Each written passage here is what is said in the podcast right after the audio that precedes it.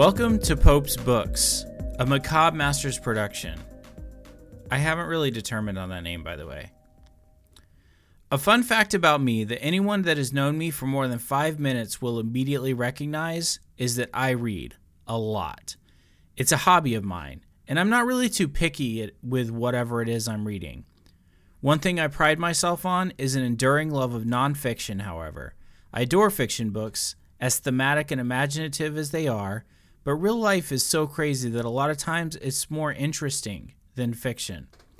The reason I'm doing most of this myself is not that I don't have some of the best co hosts a Pope could ask for, but just that normal humans prefer movies. Beth and Nick, I'm sure they'll pop in from time to time, though. Much love to those two. In this weekly segment, I'm going to go into books I've been reading. More often than not, they will stay appropriate to the overall theme of Macabre Masters. A difference between this and Macabre Masters, though, is that this will be fully scripted as well. I'm sure you can tell by how I'm talking. It's quite a difference because Macabre Masters is uh, it's outlined at most. The goal here is to give you a short overview of a book, themes I found interesting, scenes I found interesting, and who I think should read it. The goal is not to review. If it makes it on this list, it means I finished it, which is a positive review. In fact, I would consider it the most positive of reviews. In my opinion, the worst crime a book can commit is to be put down forever. Also, it occurred to me that I could go straight for the clicks, right? And go only with the current stuff, or old stuff that Hollywood is in the process of rebooting. I will not be doing this. It's my show, and my reading is eclectic.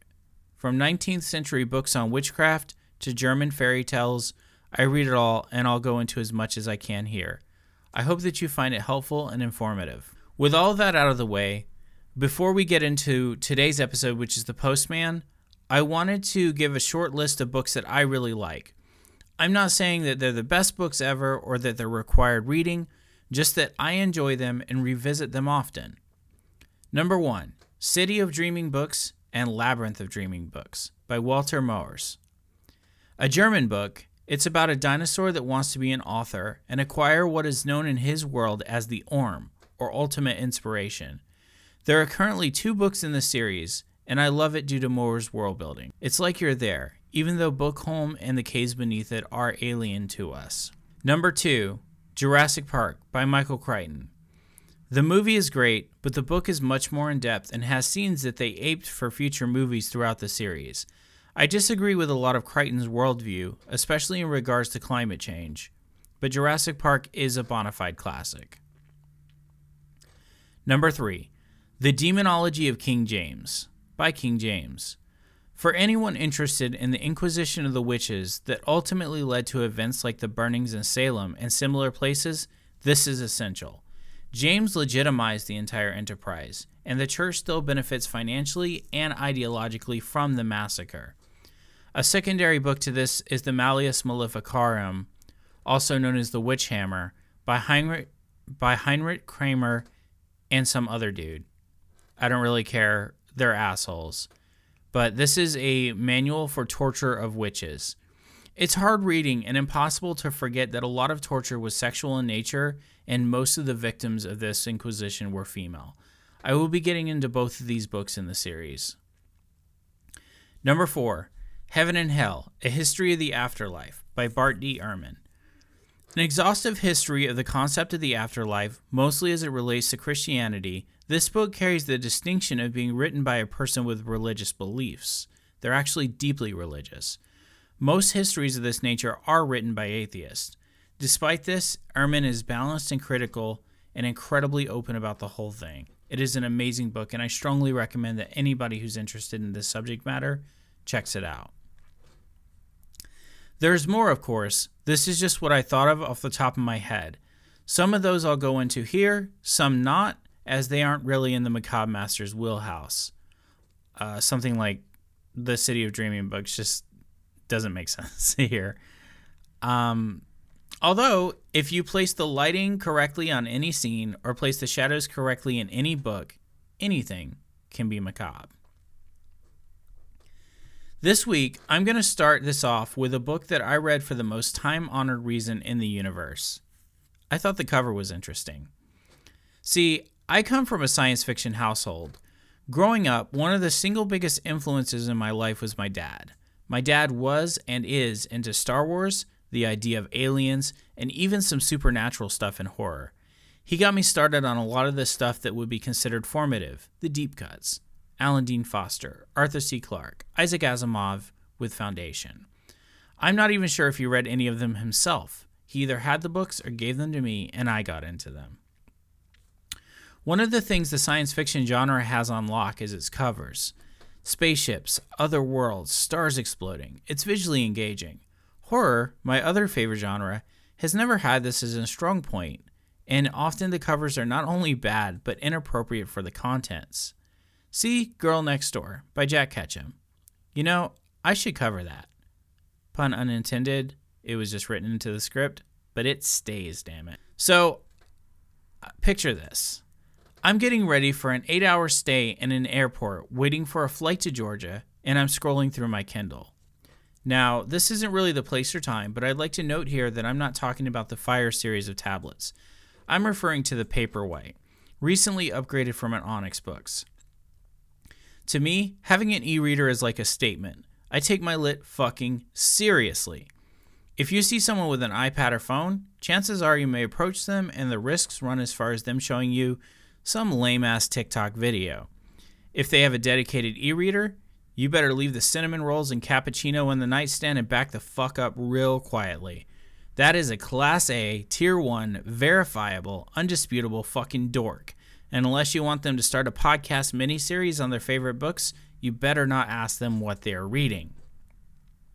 All right, so airport, Kindle, scrolling through my weapons grade book head insertion tool, I see a book with a cool cover. It's there because I sideload a lot of stuff with the idea that I might want to read it later. Plus, I can say on my podcast that I have about 1,500 books on my Kindle, which I can assure you helps exactly zero with the ladies. Thank Christ I'm married.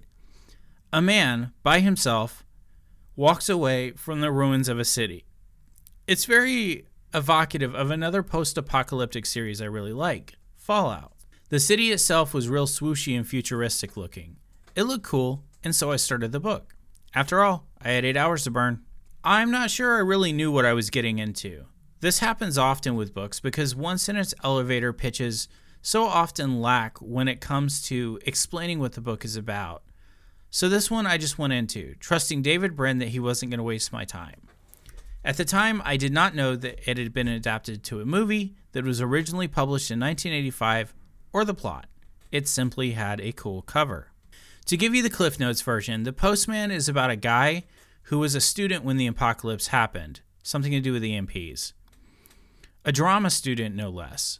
This is important because his limited drama skills helped him survive, but also because he morphs into a Gordon Freeman type messianic character by the end. Someone who had no right to survive, but did.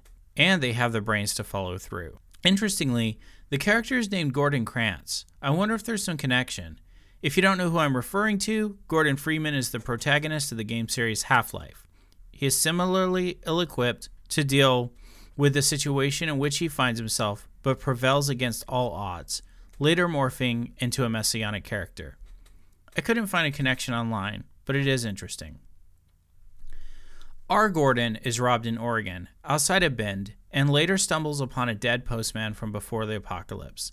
In need of clothes, he takes them from the dead guy and continues on his way. Later happening upon a settlement, he noticed that the postman outfit gives him an automatic air of respect, that is a symbol of authority in a lawless land, and he's utterly unwilling to take advantage of that fact until he realizes that hope is in short supply. Eventually, he goes on to make up a story about the United States working to reform. He forges the documents, he sets up an actual postal network between the settlements. The lie, in a way, becomes the truth. Along the way, he uncovers some nasty government secrets and some violence happens. I, I don't really want to spoil it. What surprised me that the, was that the book was ultimately about hope and the blurred line between a harsh truth and a comforting fiction. I think that as humans, we can't be blamed for subscribing to whatever falsehoods let us sleep at night. Life has become this really complicated thing to live, and anything that eases it even a little bit can seen as, be seen as a blessed mercy, right? So we tell ourselves that Russia would never launch nukes, that whoever is in office has our best interests in mind, that God exists and cares about us. These might or might not be true. It's hard to know from the position of a normal person, but it's consolation against the truth of the fact that if we lose our jobs or run out of money, we can be homeless, that our children or parents can get sick and die, and that 99% of people are ultimately out for themselves. These truths hurt when all we want is to live, prosper, and let live. One thing we do to help with this odd juxtaposition is that we invent symbols. At a certain point, the truth of the symbol is secondary. I mean, do you really think it matters if Jesus actually existed? It doesn't. Whether he was real or not, the man himself, bodily, did not endure. The symbol, the cross, did. The postman is about one such symbol. Much like Jesus or Luke Skywalker, he did not ask to become the symbol, but to a certain extent, the man behind the symbol doesn't matter. It is only the symbol, a rallying cry, a reason to fight. Side note I noticed that I used man there earlier in the script, and I tried to think of women versions of the same messianic type. And the fastest ones I could think of were Mother Teresa and Joan of Arc. Both are from a religious standpoint. We really need more female representation in the messianic field, people. Get on it. Or maybe I'm just not aware of them and edu- need to educate myself. A quick Google search wasn't very helpful to me. On a side note, don't even get me started on transgender representation.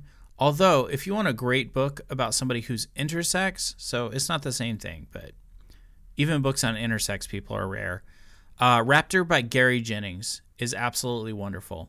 Uh, the short version is it's about a, I think, Roman soldier who's intersex, and they use both sides to uh, pass as man and woman at different points. And it's just a great book. I strongly recommend it. Raptor by Gary Jennings. Check it out. Ultimately, I really dug The Postman, and I was glad that I stumbled upon it. It didn't go too heavy on the sci fi like Heinlein or Bradbury, but it stayed completely grounded.